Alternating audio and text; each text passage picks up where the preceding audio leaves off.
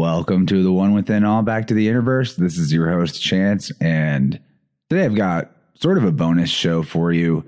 The deal is I have a tier on Patreon for people who support the podcast at $12 and up, where if you join that tier, you get to hop into the group Zoom call and record a live podcast. I mean, it's not broadcast live, but anyway, you get to record a podcast with me and whoever else is in that tier. And it's a lot of fun. We've been doing it for a few months now, but I'm actually about to be taking a bit of a vacation, just about a week off from the show. Haven't done that in a long time. And so while I'm gone, there obviously isn't going to be the same amount of new content going up. Maybe not any. And so I want to give you guys access to this multiverse chat, multiverse episode 3, as it's called, because that way you have something to tide you over till I return with more new normal episodes. So you guys are about to hear something, if you're in the free audience, that normally you'd have to pay at least a regular plus subscription for. So to get into the conversation and actually join it, you need to be on the $12 tier. But to just hear these conversations every month, you get this bonus episode typically if you're a regular $5 a month plus subscriber. And if you don't even know what I'm talking about, Interverse Plus is $5 a month on Patreon, and it gets you 2-hour episodes every week and all this other bonus stuff I've been explaining. So I'm going to be off on this vacation, heading to Utah and Colorado, exploring some nature. It's going to be a lot of fun. And I am excited to come back and do a lot more Interverse as soon as I can. But hey, you guys have a great life out there and enjoy this conversation. It's sort of like a bonus round with Corinne, who was our most recent regular episode guest. One of the things I do with the multiverse chats, and this might make it more appealing to sign up for it, is that I'll hit up a recent guest of the show and bring them on as a special guest to the multiverse conversation. And this time around, that's what we did with Corinne, and it ended up being just me and her talking because, unfortunately, we couldn't line up a good day for everybody in that tier to actually meet, it sounds like. And I think some people are in that tier just to support with $12, and they don't actually care to make a show, which is nice too. It's just nice that there are individuals who want to support what I'm doing. It's kind of cool because, you know, I could make more money making some, like, doing probably like game streaming or something. I don't know. There's a lot of more people doing that. Maybe it'd be harder, but I'm really good at video games. All right. So I'm going to hop us over to the actual conversation now, but it's been fun talking with you in this intro. I don't know. Love you all. Have fun with this conversation with Corinne. I'm calling it Saints and Vampires. You'll see why. All right. What's up, everybody? Multiverse episode 3. Multiverse is the special conversation we do once a month for people at the $12 and up support tier. But I publish it for all the patrons to hear because these are conversations with our tribe. These are the people that we're friends with and connected with through the show that we are, I guess, all into. And today I've got a special guest again. Say hello. Hello, I am the special guest. And who might you be? I am the occult priestess. So we've got you back once again. We just had an episode with you. I've kind of like, this has sort of been my pattern the last 3 months of this, is someone who was a really recent guest come in and be special guest on the multiverse chat because, I don't know, if I liked the show and I was going to be doing this kind of group conversation, I would be excited to get in there with a guest that was neato. So that's the hope, but it might just be you and me manning the ship tonight. It depends on who can show up and pop in, but there are quite a few candidates, and hopefully we'll see some of our multiverse friends. And if not, you guys out there that are just regular old plus members, maybe think about bumping up to the $12 tier, maybe just a month. And then you can have a conversation like this with me, and your topics will be on you, or if you don't have any, then I'm sure, blather on about something. But you never know who might be the special guest as well. And as you can see, it's not like we're crowded elbow to elbow in this chat. There's enough room for me to just go on and on and on. So come on, jump on in. The water's fine. $12 isn't that much of an ask anyway, especially considering what you're already getting for the $5. But hey, okay, so tell me about what you sent me earlier, Cor. Let's talk about that. Well, I think that's a great idea, though. I do want to give you credit, Chance, as Vietnam happens over my house, sorry, that you're actually giving access to the speakers, authors, and teachers, because that is a big problem in this world, that people just don't have access to the right people. And thank you for showing us the right people. So what I sent you today was from my Twitter. And you can find me on Twitter. Please follow at occultpriestess on Twitter.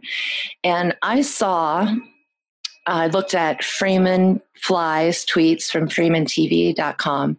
And he tweeted out about the Satanic Temple was making the news today. And also I saw like little trending Satanism and the Satanic Temple also trending along with RBG, Ruth Bader Ginsburg, because she's lying in repose that they used to do for like saints and stuff because they were I forget that word. Not to laugh at someone dying, but I mean she was old, right? It's like funny though that you make this correlation to saints because that's what the state is, everybody. That's the religion of the masses. It's the opioid of the masses, the big bad belief system to rule them all, Sauron and everything. Yeah, she's like Evita, dude, lying in state. Now, Evita was actually sainted, believe it or not, Saint Evita. I don't know who that is, actually. So there was films and movies made about this political / actress Evita from Argentina, and it is a part of our history, our global history. And anyway, they sainted her. She was an actress. So basically, the rich people believed that she was a whore because she was an actress. So there was a huge class divide there. But then she married, I believe, a general and became someone of great worth, but not really of great worth, you understand. It was just that they falsely elevated her and gave her great worth, just like they do with the satanic bloodline families of politics. So there's a thing. Why do Hollywood? Yes, and Hollywood. It's all together. You know, if it's popular, it's probably Satan. Sorry, I have to close that window. You know, that actually connects to something I didn't say earlier. You talked about trying to be like able to connect teachers to the audience, and that is important to me. And I think if I was a different person, this show would probably have a lot larger audience by now because the average ambitious podcast host goes for the biggest, baddest guest they can get. And I'm not like against that on principle, but when you do grow really rapidly and also you're bringing on people that are already in high demand and super busy, there may be a lot of other candidates that are in less demand, but are perhaps equally interesting or wise or helpful, and they are more available. And so I want to not say that I'll never have a big name on the show or something, but never been like the first thing I was going for to try to elevate the podcast's reputation or whatever. And I think that is also a safety net, because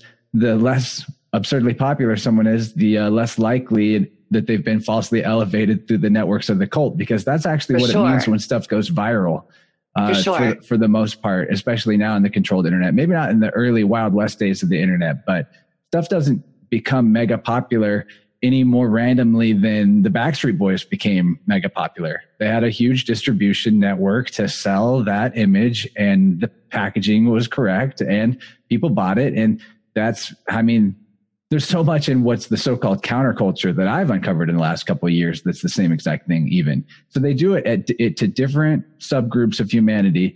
They literally have infiltrations everywhere, whether it's like the music festival scene, which is what I'm referring to, that I started noticing it at. I've heard so many rumors about that scene. Supposed to be counterculture as can be, right? And I mean, since the Grateful Dead and after, it's never actually been the real counterculture, although people that follow those type of musical movements and even some of the music itself can be good.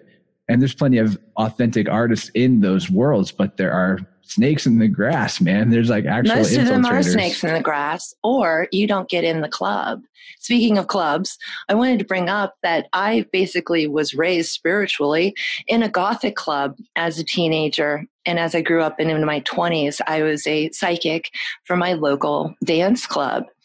And what we knew there, what we saw happen there, was what we called the Kool-Aid kids come in and take over. We had something going there. There was no liquor license for like the first year, so it didn't attract a negative crowd, really. It was beautiful, fun, Gothic dancing, like disco, only with black clothing. And then as the years... This is why people incarnate on Earth, is for like times like that in their life. Oh yes. Oh sir, so much. But the thing was, is that we saw it being infiltrated. And then, I mean, one of the examples is the vampire role playing kids came in and kind of took over for a little while, and the vibe, it just died. And then it went to the worst high school ever. Like it became Columbine. It totally changed the vibe. This is why we can't have nice things. Indeed. And it's infiltration, just like you pointed out. And then also on the, what you were talking about with, we don't have access to real teachers. I asked someone at a festival here in Los Angeles, Disclosure Fest. I asked this gentleman, I said, what's the difference between a guru and a mentor? Because he had a mentor, but his guru, he said, my guru is someone that I haven't even met. It's someone I watch on the internet. It's somebody whose teachings I understand. And I said, okay, great. What's a mentor? He said, well, that's my actual guru, you know, like my business guy, the guy who teaches me how to get my name out there and get popular. And I was like, wow, okay, so you're saying that authentic teachers are untouchable because they have too many students. And so you go to a businessman instead. And I thought that was like very telling of Los Angeles in general. Yeah, that's what the business is there, is like image. And the more you start to understand about what we're talking about with like things that are satanic, it's actually a lot simpler to call them artificial as a sense, because you start to immediately divide the audience, if you will, when you call anything by any religious terminology. But satanic and the terminology we're referring to could be indicative of a whole number of cults and belief systems, actually, but it's just about whether or not the belief system and what it builds is some kind of artifice, artificiality, an antithetical to nature, or something that is alchemically, if you will, in alignment with the processes and patterns in nature. And in that sense, also, you know, following natural law.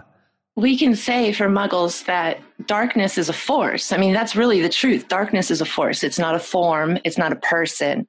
It's not a name. It's not a group. It's not a label. It's not a form. And that's Buddhism 101. So we have to feel the vibes. And I'll use Star Wars, you know, like Jedis. They felt the vibe. And that's what we do. And so that takes you away from any kind of prejudice. And, you know, I see auras before I see skin color. So there's this crazy thing I came across the other day that was a book. I'm going to have to look up the name of the book. And I will in a moment. And after I tell you about it and you're responding, then I'll go pull it up. But I came across this book that was all about psychic vampires. And so this is like, just to back up what you're saying, that the darkness is a force. I mean, it's true in one way that like God is everything and there's only one God, or nature is everything, there's only one nature, or there's only one reality, there's only one totality. But that totality contains all things also in like in balance, in negation with their opposite, you could say. This is something that Carl Jung explains in the 7 Sermons to the Dead. Yes. He actually calls this Abraxas, and that's yes. That's the effectiveness itself is the one thing that remains unopposed in the pleroma, or the all. Because now we know where we got pleroma from, was the Gnostic. Thank you. Yeah. So this is like a continuation of what we talked about last episode in some ways, but yeah. So everything is negated by its opposite whenever it's put into the totality of everything. And so nature's in balance, but effectiveness is opposite is ineffectiveness, which does not negate it because it's ineffective. It's kind of like a joke. It's like antimatter. It really doesn't matter. Yeah. I got that one from Rocky Horror Picture Show. I totally stole it. Okay. That's good though. But anyway, that basically means that like nature respects a unity in force, if you will, mind, body, spirit acting in unison. And that means like you can go Darth Vader or you can go Luke Skywalker, basically. Indeed. And nature respects either way. I mean, you're going to get returns for your investment that are reflective of what you put in. But if you feed off of the darkness, then that actually is like kind of works for you until at some point you disintegrate into a pile of ashes. Black goo. Like where you get thrown off of a Death Star, like the Emperor. But anyway, that was like a big diversion from kind of more of what you're going to talk about with what was coming up in the news. But I feel like the ideas are important to. I don't think it's a diversion at all. That was an extension of the truth, dude. The news is the facade. And if I see Satan all over the facade, then I know what's behind it. I mean, you know, it's a no-brainer. What you described is what's behind it. Well, so like, what were some of the things that the Satanists were in the news for? Like, what's going on exactly? Okay. So there is an article on Huffington Post. Do you know the Huffington lady? Okay. And the article says, the death of Justice Ruth Bader Ginsburg pushed this woman to join the Satanic Temple, and here's why. And she speaks, obviously, she's quite the muggle. She's an attorney, which means she's already been a Satanist. Thank you very much. Apologies to any attorneys out there. However, I don't think they need this information. She's just a regular mom, so to speak, she says. And then she finds out that religion itself, so there's where her gun is pointed at religion itself, keeps us as women, again, another divisive topic, not being in charge of our own bodies. Okay, so she joined the Satanic Temple so that she thought that she could be in charge of her own body over the New World Order. She believes Satan is going to protect her from this. So it's very twisted because they'll turn around and say, well, you have to get a vaccine. But of course, your body's your body. So this, you see, the narrative is already so twisted. It's going to get more and more and more dark. And I do suggest, if people can handle it, to watch the movie. It's just called Mother. That's the name of it. That's the title of it. It's got Jennifer Lawrence. And the movie goes from an okay situation to total, outright, horrifying chaos, the worst you can imagine. And I would say that's Gnostic, darlings. And I would say that's what we're going about to get into as a planet, as a people. And we're going to be living out these myths for reals. It does seem that things that were seeded long ago are basically able to be pulled out of recent events and said, okay, here's the prophecy, here's the book of Revelation. But Revelation also means revelation. It means now you know something you didn't know, and things can't. And apocalypse is to reveal. And it's a beautiful word, apocalypse, if you look it up from the ancient Greek. Yeah, but once you know, you can't really unknow. It's hard to do. But you know what? The more you know, the closer you are to God and your soul. And isn't that, I mean, really, isn't that the most important thing? Yeah. I mean, for anyone that has had enough experience in life of what it felt like to be on the yo-yo of getting closer and then further away, it seems like you want to just do what gets you closer.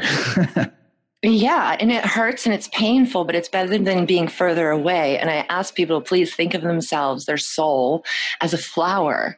The flower only buds and lives in the light. Yeah, this is also interesting. You've got to reach toward the light, even if it's moonlight. You know, that's a whole other topic, but it's still light.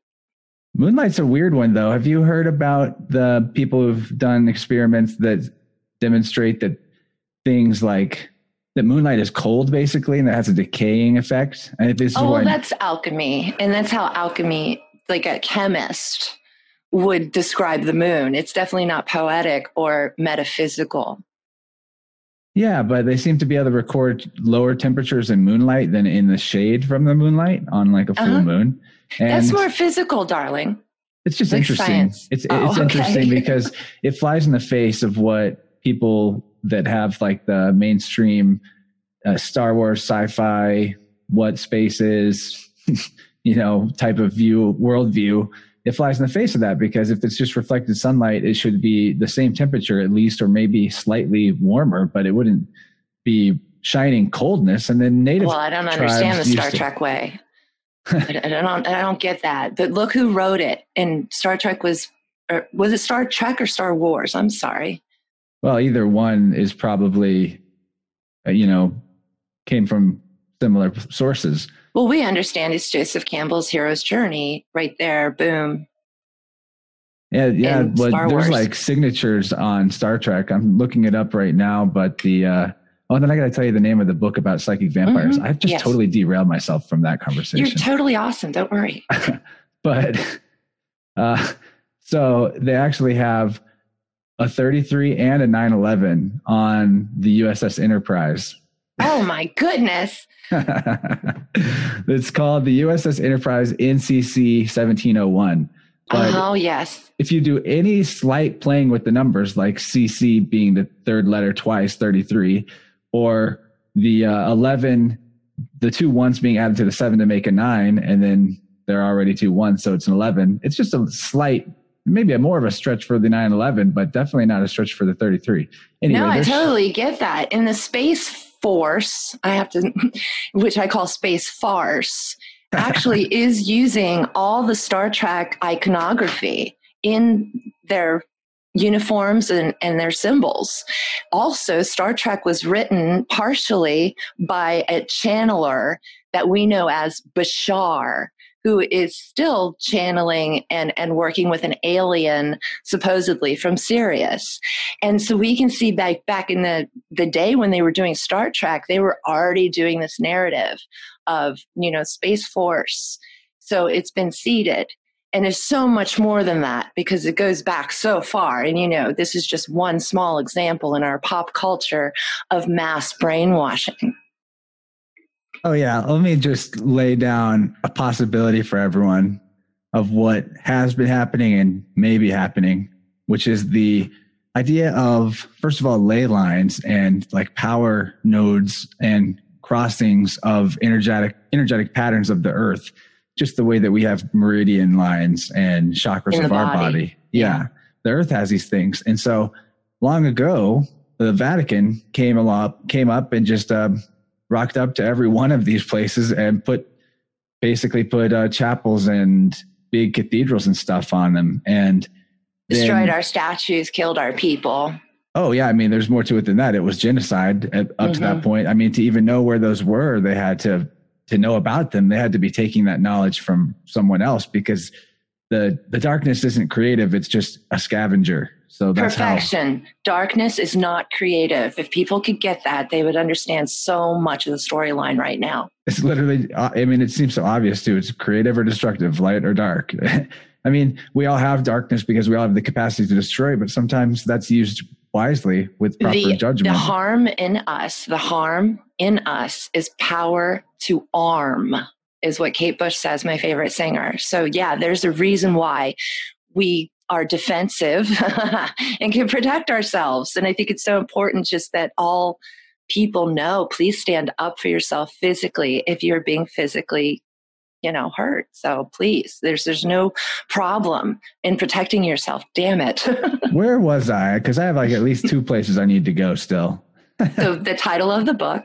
Okay. That's a good one. All right. So I'm going to have to still look that up.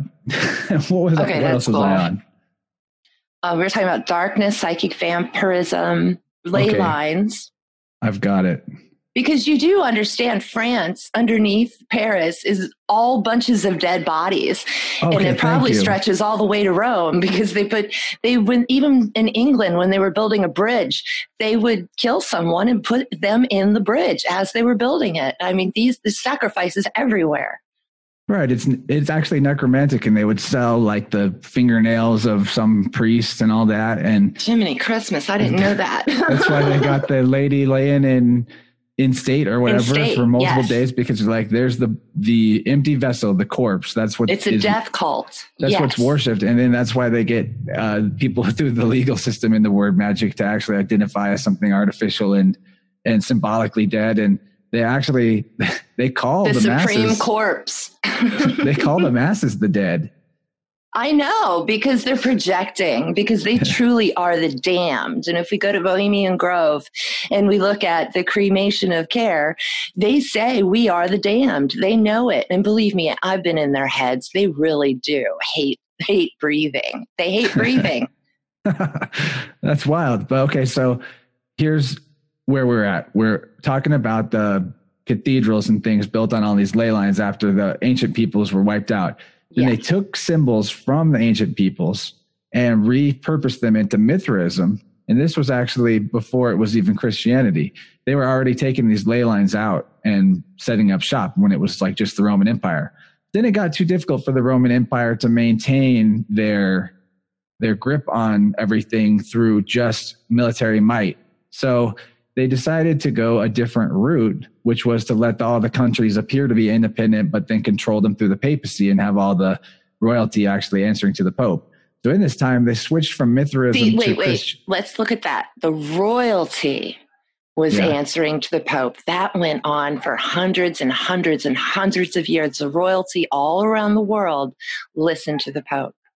So these guys have got access to all these countries to build the cathedrals and to spread the ideology. And what they're doing, in my opinion, this is the hypothetical here. I'm getting back to the hypothetical. Sorry, I've been kind of scattered tonight, but this is a big idea to unpack. They seed the archetypes of these stories that were already resonant in the people's consciousness from their ancestry, but just repurposed into a new form called Christianity, which is Mithraism 2.0.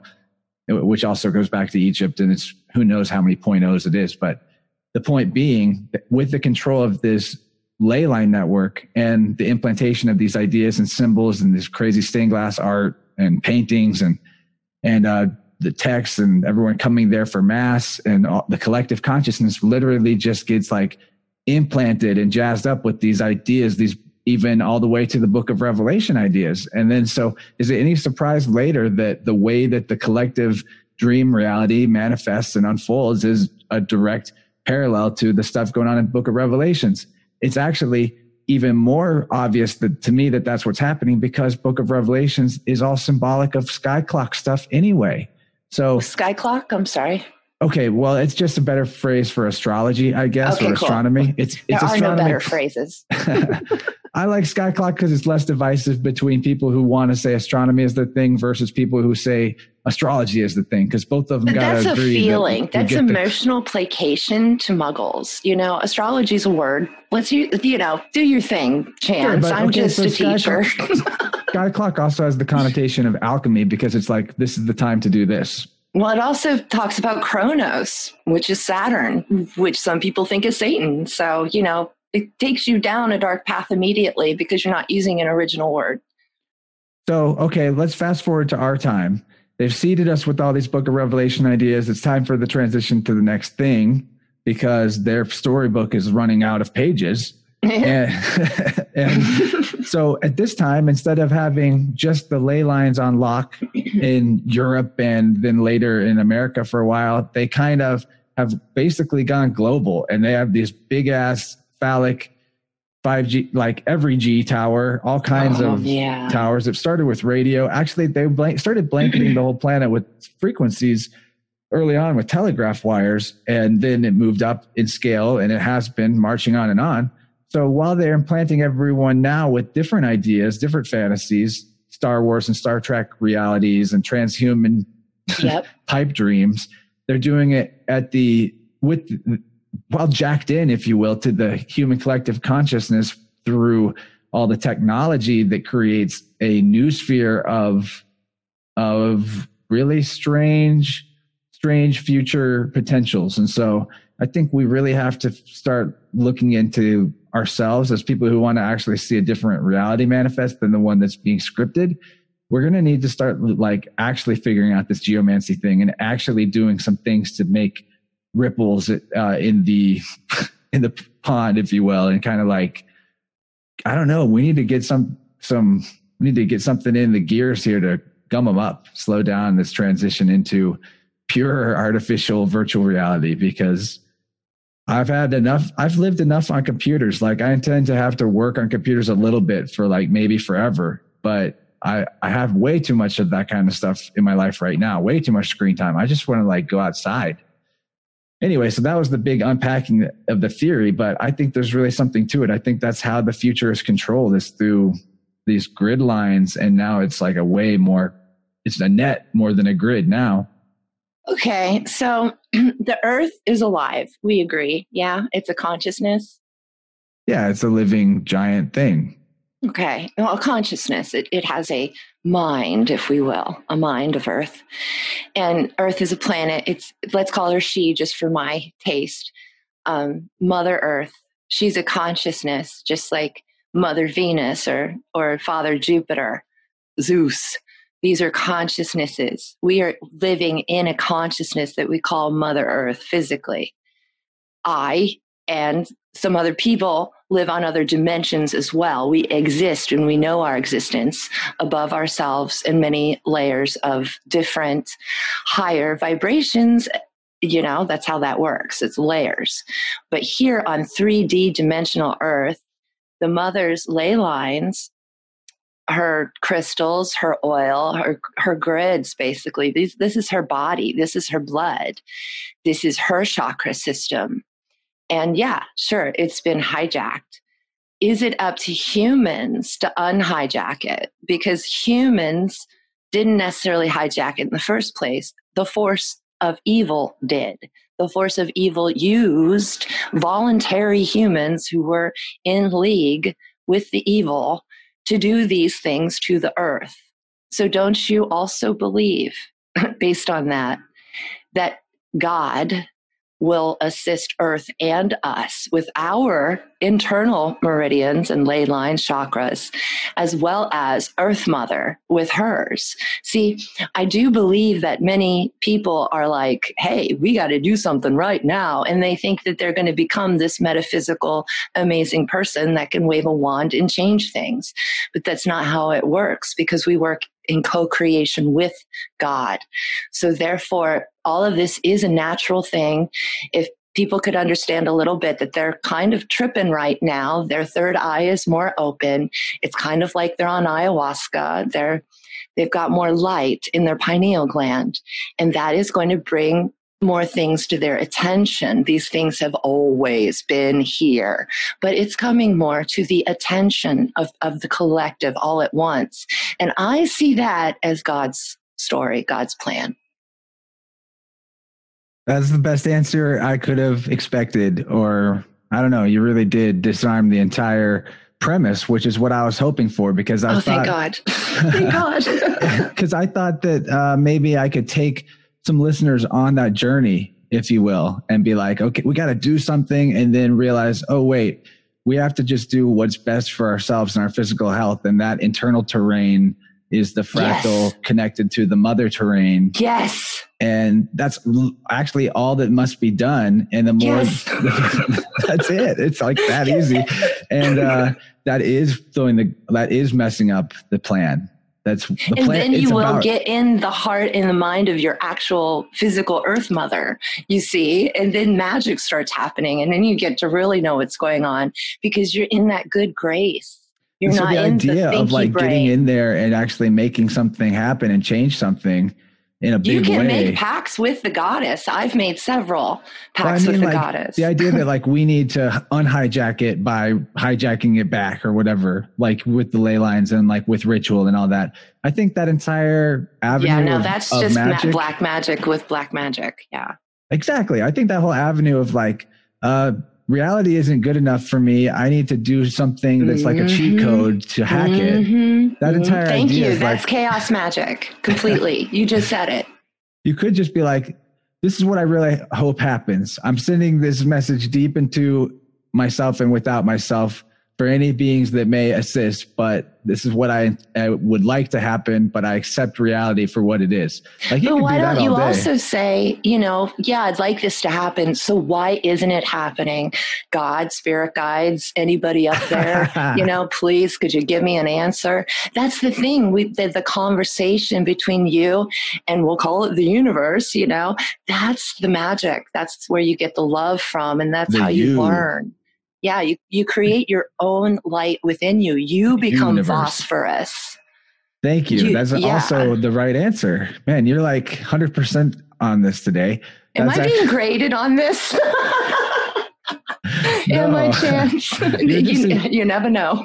You know, you're just impressive that you've got all this straight, because it's a very confusing time right now about what is and isn't aligned with our true nature, which is source, which is God, which is reality itself. And the real thing about sovereignty, like you just pointed out, is you ask questions, asking.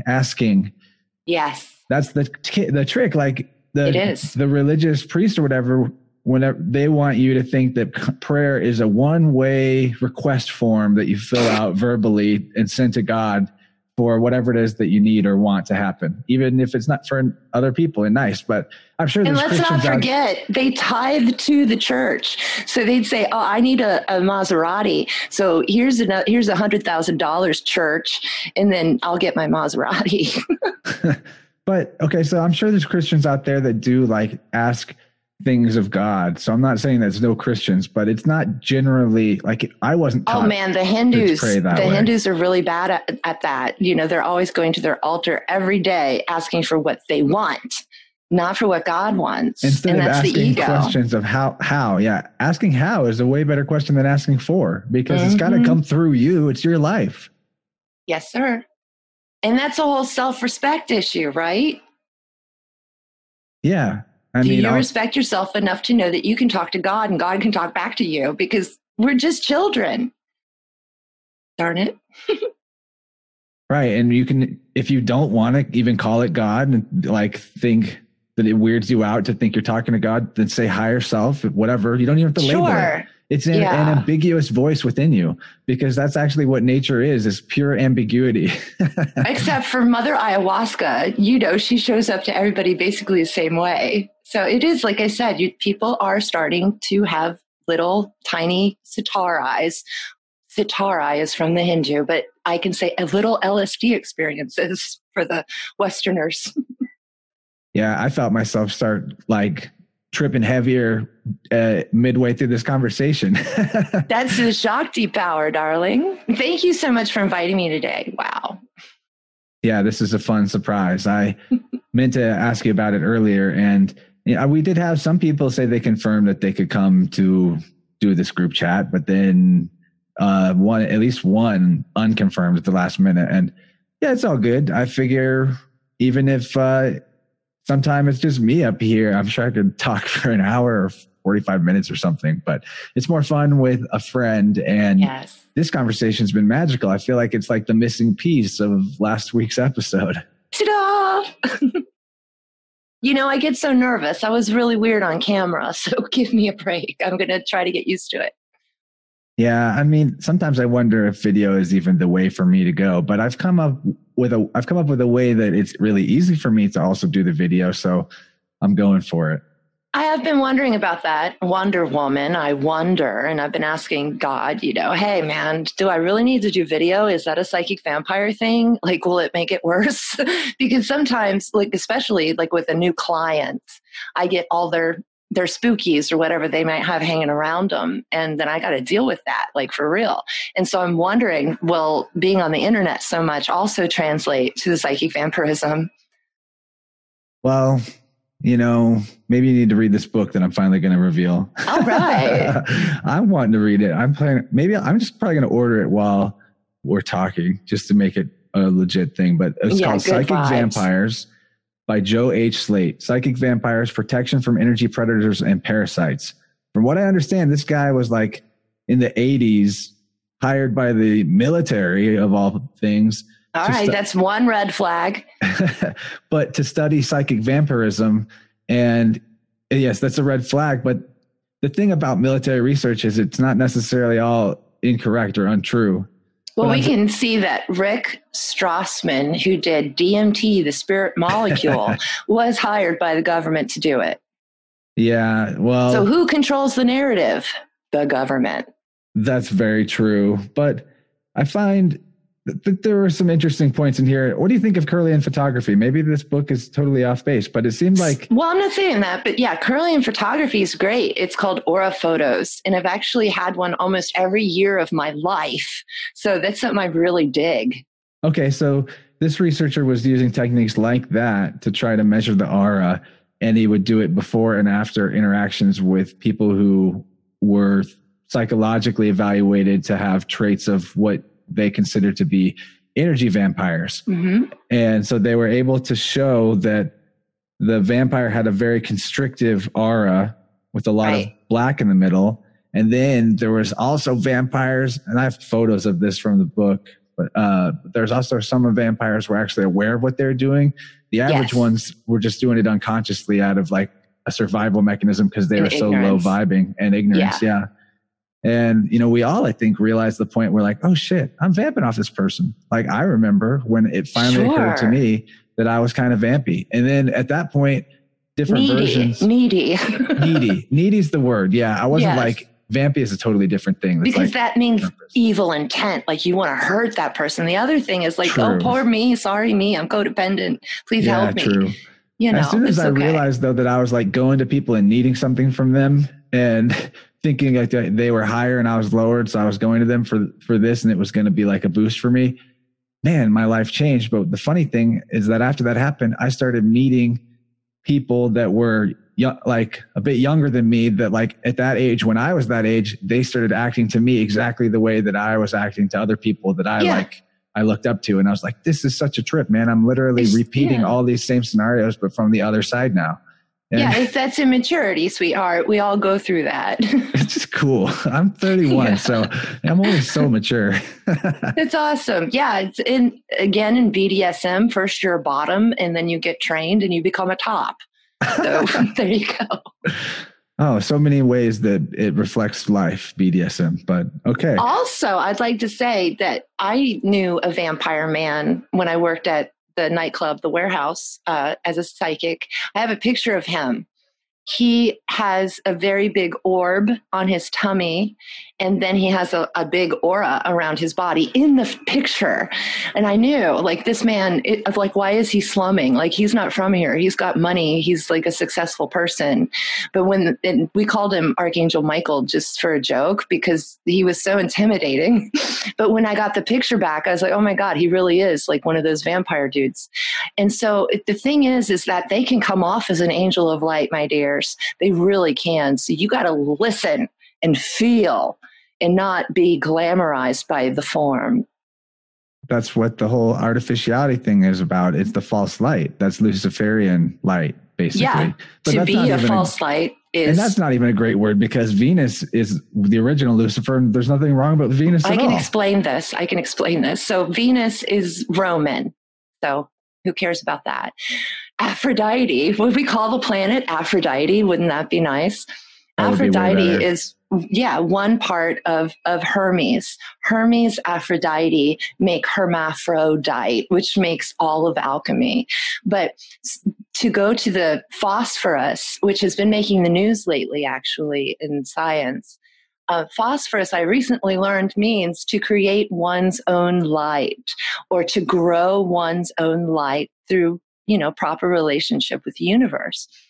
But it is to be born with the light already within, which means you probably come from, your soul probably comes from another planet, as we talked about in the second hour on the show last time, and my soul came through Sirius B. But that's why I was born with the light, the phosphorus. But also Persephone's story. Persephone is a goddess of Mother Nature's daughter, okay? So she's a goddess, and she was stolen from the nature garden of heaven by Hades, the lord of the dead or the lord of the underworld. And so he took this beautiful, bright phosphorus flower from above and drug her below into the darkness with him. And he was asked, why did you steal Persephone? And he said, quote, because she is phosphorus and full of light. This is the thing that the dark ones are after. They want to snuff out the light. And we are light bearers back from Greece and ancient times. And that light is within our souls. And so they literally cannot destroy our souls because we are bigger than them. Always have been, always will be. Evil is a fiction of this world that was created to teach lessons only, to grow the soul from lead to gold. Yeah, it's artificiality again. And think about movies. What are movies but a false light projection? And what is the ego but a false light projection? But the ego needs to grow. Like you said, you're a young man. You should still have parts of your ego completely intact because they are defenses to get through this world.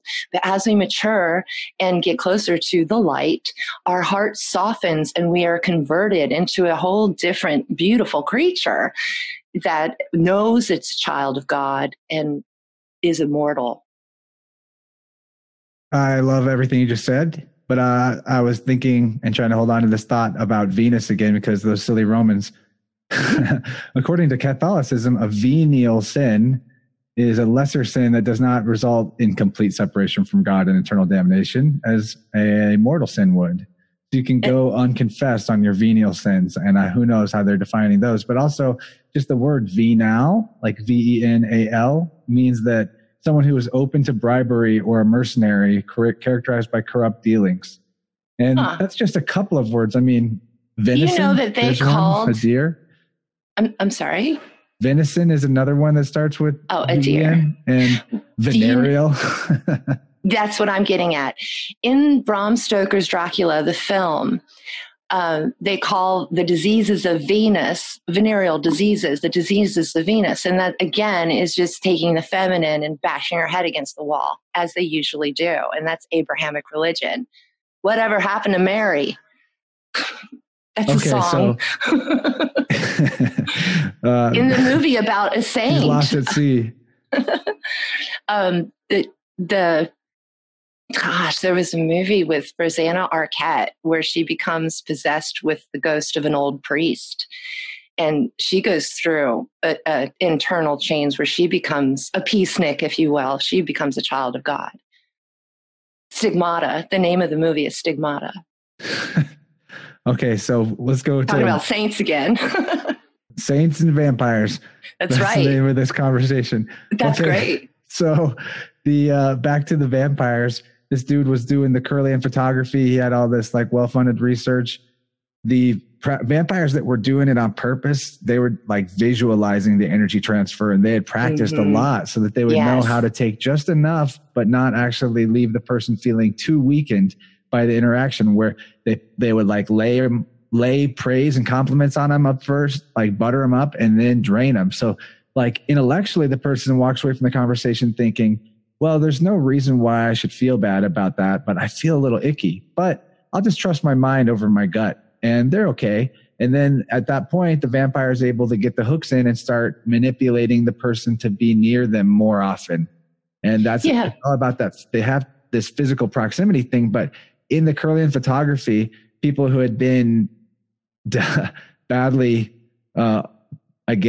vamped, they would have black spots in their aura that were like little parasitic things that were just keeping the energy drain going. And to me, that's representative of the person like thinking about the vampire and like how, well, in this argument, maybe I would have said this and they would say that. And the psychic link, the conversation that continues after you're no longer in the vampire's presence. You're literally sending them energy, and that's a real thing. And the opposite of that is when you have a guru, a real one, and you think of them and they come and say hello, like they're like in your head a lot. You know, it's just amazing. Yeah. So there's opposites. I talk to Terrence McKenna sometimes, every time I do mushrooms, really. There you go. Exactly. And it's really him. I know. He loves talking. I know. It's easy. He calls me up. We can do a whole show with him, dude. You and me. So I want to talk about how to break the chain of the vampire. There's multiple techniques, but first, you've got to understand that vampirism is codependence in nature. So it's codependency. If you master-slave relationship, one doesn't exist without the other. If you heal your codependency, the vampire will no longer have any power over you. I promise. Right. So if you find yourself, because there's also vampires that aren't doing it to you on purpose, but you're still having this mental argument with them and sending energy towards the disagreement, if you will. Well, I want to tell you, those conversations are very, very real. Yes, exactly. They are real. It's happening in the psychic plane, but that makes it no less real. You're experiencing it. And what it sounds like what they would say, it might as well be to you. So there's no real reason to need to like try to put the reality label on it or off it. Just know that your mental energy is going towards that mental conversation that you're having. And that is literally a leak. That represents a leak. So all you got to do to patch the leak is just, if you're in the middle of the conversation in your head, just be like, I love you to that being, and then end the conversation and it's over.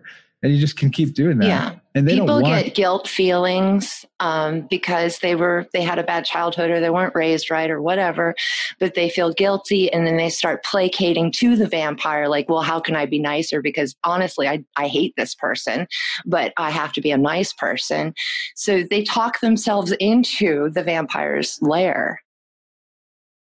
Yeah. All those old stories are like talking about something that's an energetic thing. Okay, so one last thing about the vampires, although this may turn into a lot more. Oh boy. The Order of the Vampire. Someone sent me this, and it's claims to be a document from one of the orders of the Temple of Set. Okay. And it's written supposedly by Lady Lilith Aquino, 5th degree. So that's Michael Aquino's lady, and Michael Aquino, the Church of Set, whatever they call it. Yeah, this is the Aquino people. You got it. Let me read a little bit from the beginning of this document. The Order of the Vampire is an order which embraces the concept of vampiric presence as a means to personal power and potential immortality. Vampirism is a unique black magical condition that in and of its very nature requires a posture which enables a natural and effortless exchange of power from the lesser to the greater. Ooh, there you go. BDSM. You should see like what things are capitalized and uncapitalized too. And you'll see like, man, this is really a trip. If someone just made this as a goof, then they knew a lot, but I feel like this could be a real thing. Michael Aquino is into some real stuff, dude. I know. He's literally started the Temple of Set. So, I mean, this seems very plausible. This is real. Okay, so in normal communication, this power is evidenced by the psychological control exerted over others. Through our black magic, this power is evidenced by accessing what is known as lucid dreaming and increasingly gaining mastery over that state of becoming, which is desirable in its own right. Vampirism goes back to time immemorial, and true vampirism can be traced back in many cultures around the world and is therefore known by many different names. A true vampire knows that he does not achieve the posture of effortless power through the mundane act of physical blood drinking. In fact, to pursue such acts would mean that he did not understand his own condition, let alone vampiric black magic. I can't believe they're calling it a condition, like it's a health problem. Okay, so let me do one last sentence here. Through Zeper, the word of the Aeon of Set, members of this order will strive to bring to life those qualities and aspects of our potential which have long been considered to be dead or latent. So there's a lot more about Children of the Night in that, and it's very, very interesting, not too long of a read, but I think I want to point out that the posture of effortless power that they put in capital leading letters, I think this is going back to that Gnostic idea that the one truth of the universe is power itself, effectiveness itself, and that everything else, including good and evil, just is negated, and so it's just about power. Well, that's obviously twisted. Well, that's, I know. I don't believe that, but this is like their thing. This is like their religion. Oh, I agree. And it's the religion of darkness. They're worshiping death. They're not even worshiping Satan, Lucifer, all that stuff is made up. They literally are worshiping the god of death. Annihilation. Satan is the one that's artificial, ex nihilo, out of nothing. Nothingness, which is not real. There can't be nothingness. It's impossible because obviously there's something. They're always pushing the void. And it's ridiculous because the void is like that's the womb that's getting through birth canals. It's okay. We all do it. Yeah, but they're so traumatized. They want to go back to the one safest place possible, I guess, which is the the womb or the void. Yeah, but ironically, they actually don't want to exist. They also want to make other people's time in the womb literally no longer safe. And hopefully this can be, I mean, I don't really care if this would offend someone because they would have a lot to check about themselves if this offended them. But to just get real for a second, I believe there's 40 million aborted babies to America's name since it was made legal. I recently heard that. Yeah. So, I mean, there's the evidence of the cult in action, if you ask me. Well, that goes back to the Bill Gates family and the eugenicists and the New World Order, which is what? A form of evil. Man, what a fun, dark conversation this has been. Hey, I'm Gothic for a reason. At 14, I started wearing black because I knew I was in a funeral for mankind. Okay, you're a pretty dang experienced psychic. And so I do want to ask one question. They talk about you know what? Do you have a minute? Maybe I'll read a little bit more after this. I do. Okay. The order's founders undertook research that brought them into a dialogue with and the acquaintance of existing vampiric characteristics and archetypal forces. They were examining, testing, and proving to themselves through direct experience how many of the alleged vampiric powers, such as invisibility, manipulation, the power of sound and breath, etc., were real and were usable. Many of these same powers are, of course, harnessed by non-5-degree Setians is what that's supposed to be, 5th-degree Setians. Through the great black magic. Hold on. Basically, though, what I wanted to ask you about was, that was an interesting sentence, and that was important because the getting acquainted with vampiric archetypes and these sort of simulated cities, if you will, through entities that are basically enslaving them to give them this ability. I'm sure. Yes. The question is why it relates to you as a psychic is, what do you think about what they're talking about, the accessing the power and mastery over the state of becoming through lucid dreaming? Do you think they're trying to power up their energy field and their aura so that when they enter the dream realm, they have a high amount of consciousness and they can really work there and even attack people from there? Oh, most definitely psychic attacks from the astral realm. But you've got to also understand they're trying to, in a negative, dark way, they're trying to bring dream to reality. Dream is coming to reality anyway. The 4th dimension, where we're basically at the ass of the 4th dimension now, we're entering it. We have 2020 has been entering the 4th dimension, which is the hell realm that the Buddhists call the bardo. And so, as you can see, that's why I brought up all the Satanism. The Agenda 2021. 21. That's right. Blackjack. So, exactly. But all the Satanism that was on Twitter today, I was like, they're getting proud again. They're telling us they're Satanists again, which they have been doing during 2020. And many Satanists have been coming out of the closets and being proud of themselves. But we can see that, again, like I said, we're going to live those archetypes. We're going to live the hero's journey. You're probably seeing it in real time. So where I'm at, you don't still really, people will definitely look at you funny if you said you were a Satanist where I'm at. I hope so. I hope that we do get the clue that we're fighting evil en masse as a collective. And we will fight it in any form it comes in. And that's the thing. That's why we must become the Jedi so that we can feel our way into the future.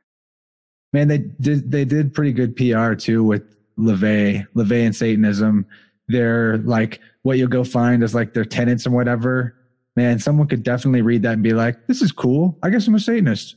Especially 16-year-old boys. That's their target market. And I've heard so many stories from real people at being 16 and cutting themselves and just, giving themselves to Satan. But, they do much worse. And then there's MKUltra. There's all these other forms and labels of evil. But if people would just get simple, and think, there's the darkness and there's the light. Which one do I choose? And which one do I choose every day, every hour? And then your heart eventually will move over to the light and it will never go back to the dark. But, I really feel like those choices have been made. And everybody's stuck with who they are now. And that's why I say don't reach out too hard to help others at this point. If they're beyond help, you've got to help yourself, like we said earlier. Yeah. And then At that point, it actually will attract people to you that are ready to take the steps that you're taking, and it'll be easy to help them because it'll just be like, oh, I just did this. Do you want to help? Help me with what I'm doing here, and then we can both be doing it. And it'll, it's that easy. And there's a book by Eve Lorgen, L-O-R-G-E-N, called The Alien Love Bite.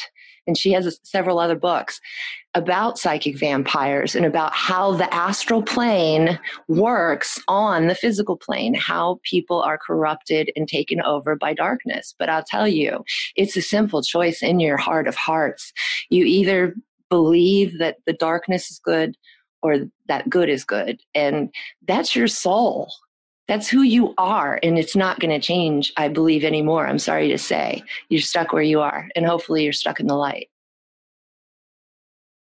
That's kind of interesting. I guess I don't know that I can say I know that for certain, that people that are in the dark now are stuck in the dark totally. But I do think that people that wake up to higher truths don't really go back into the matrix of whatever that illusion was that they shattered.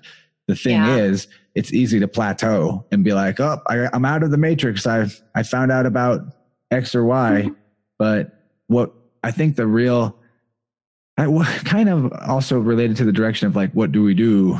Obviously, we know what to do is work on ourselves. But the idea that even engaging in these type of conversations or trying to spread this kind of information for a lot of people that do it can end up just being like throwing gas on the spectacle fire, if you will.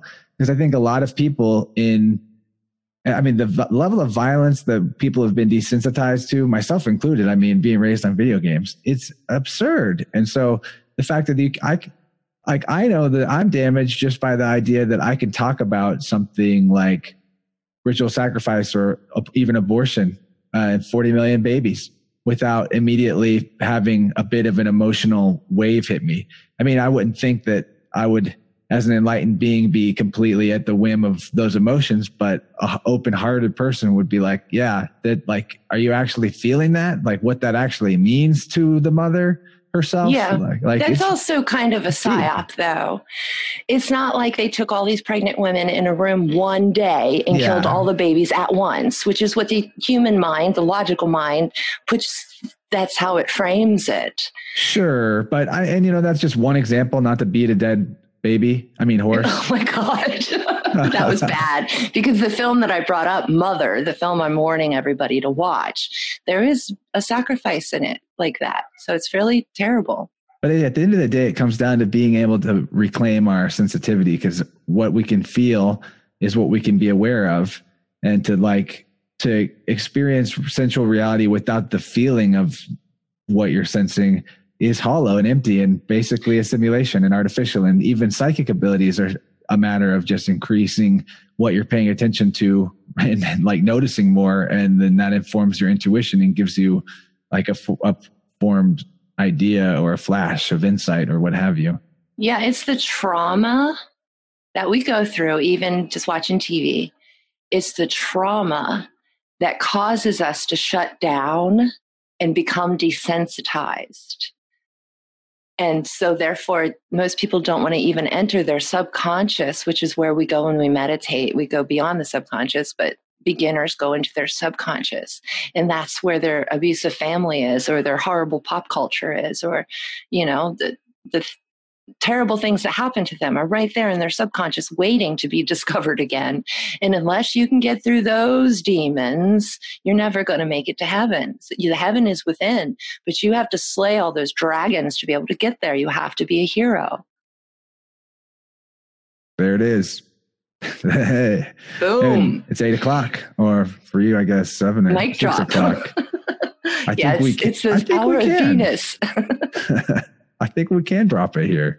I think this was great. Yeah, that was really a ride, Chance. It was like a roller coaster. That was fun. It's not even too bad. There was an actual paying subscriber made it. Not that you don't support me. Actually, you've been very supportive of me. And since it's just me and you after this call, if you want, I might even be able to help you with that tech problem real quick. But I do want to thank you for this spontaneous extra time here. And I think this conversation was powerful. And I also think because it was just me and you, and I would like to probably just put it out to everybody and not just the plus crowd. So this is going to go out to the world as a extra bonus round with Core. And the reason for that is because I want you guys that are hearing this now that are part of the free listeners. I love you. I would like your support. And if you want to hear conversations like this with the Interverse Tribe, it's only $5 a month and you get the extra second hour of every show that's a normal show, but only $12 to hop in the mix with the multiverse conversations. And you could do it just for 1 month if you don't want to stay on $12, if that's really breaking the bank too bad. But and I'd love your support. I've been getting more and more support from you people that are the free listeners who become paying supporters, and I appreciate it greatly. Not that that's why I'm doing this. Trust me, I could definitely do more profitable things. I have the skills, but I love this. This is actually, I want to do this for you guys, but I have to have some way that it's reciprocated so I can do it to the level and quality that I would want it to be if I was you. So, and I believe in Chance, guys. So let's give Chance a chance. I don't believe in many people, I'll tell you. I hope that you've noticed, but I believe in Chance. So yay. Cool. Well, I appreciate that. I believe in you as well. And I consider belief to be basically mean love, because otherwise you wouldn't believe in it. That's right. So you're wonderful. And this was really fun, and we'll do more things. And if you're ever making content and you need my voice on that scene, or even videos of me saying things, I'd be happy to. I know some things enough to be dangerous. And that's right. You do. Curious about things that you know. So I'm sure it would be fun. Thank you, the audience. Thank you for listening. I'm so glad I have some kind of an outlet, because, you know, I go crazy at home alone, knowing all these things and not being able to tell anybody. Yeah, that's the trivium. You got to have input, processing, output. But yeah, tell them while we're here, tell them where they can find you, because more Interverse people are contacting you from our last conversation. Yeah. Might as well, if you were on the fence after last time and you just heard this part, even if you didn't hear the second hour of the most recent episode with Core, you just heard this hour, you got to know that this lady could be a helpful person to coach you through whatever the thing is that you want to talk about, because she's just going to hold up a mirror and show you the truth of who you are. And then boom. It's up to you. You can choose or not. And it's like, it's kind of a foolproof method. Oh, I love that, Chance. Thank you. Oh, I'm occultpriestess.com, and please follow me on Twitter. I have some haters and not a lot of lovers. So at occultpriestess on Twitter. And of course, my blog is WordPress.com/occultpriestess. And my YouTube is occultpriestess. So just Google me, people. Thank you so much. Link in the show notes too. And I apologize, Core. I'm just not a Twitter guy. I hate it. Oh, well, I don't blame you. It's the darkest place in the universe, Twitter. But I'm there because, you know, I think I got permission from Donald Trump to go ahead and say whatever the hell I want. So that's where I do my fighting, is on Twitter. I think Reddit's the real armpit of the cyberverse. I think you're right. I can't even go there. So you're probably right. Sorry, Reddit fans. Maybe there's some cool spots on there, but not just for so me. Infiltrated, you know, but so is it's all a cult, cult. It's all Facebook, all of it. But thank goodness for Facebook, or I don't think I would have eaten sometimes, you know, so I do have a little bit of brand loyalty in that sense. Like my people are there. Yeah. We've connected to some good people through Facebook. All of us have, but real life though, we got to get back to that place. All right. I'm going to BitChute, you guys. So come on over to BitChute too. Yeah. I love BitChute, but it occurred to me that it looks like bitch ute. I know nothing's good yet. Not even brand new YouTube or whatever the hell that is. I mean, there's nothing shining and sparkling, but I'm looking at the Last American Vagabond, and he may be starting a network soon. Jason Burmess is on Rockfin. So there are different networks that the bigger guys that I enjoy very much are going on to. So I'm probably going to follow them. Hey, I probably haven't said this many times on the show, but since we're still here, I'm on the Fringe.fm now. Oh, right, you are. Oh, my gosh. Hi to Joe Roop. Yeah. That's my little people over there, like my little clan. Yeah, we had a lot of mutual acquaintances, and I was just like, can I get on here? And he was really busy changing up his website, but then later he got back to me and put me on. So I think I need to actually still send him your episode, and hopefully I'm doing a good enough job getting him something every week. But it's funny, you go to Occult Priestess's YouTube right now and you'll see me. The last upload I did was Lighting the Void, Joe Roop's show. So that's amazing, because I've been on the Fringe network more than any other network. That's funny. Like, definitely vibe with the ones I know over there, and I expect more. I would too, but and I want to get more into Ryan Gable, because I haven't really heard much of him. He sounds interesting. Yeah, at some point I'm going to get my shit together and schedule a lot of really good interviews. I believe that. In fact, I kind of know that you're going to be giving Greg Carlwood a run for his money. THC, woo! I love Greg. I know you do, but you can do better. We almost share a birthday. We're both from Missouri. See, it's like so similar. It's so weird, but it could be that you're the good nemesis that comes up and takes over. But that's just my imagination. Oh, I don't need that. I don't need to compete with the Carlwood. No, you don't. I mean, he does a good job, but I really believe in you. Like, there's more here.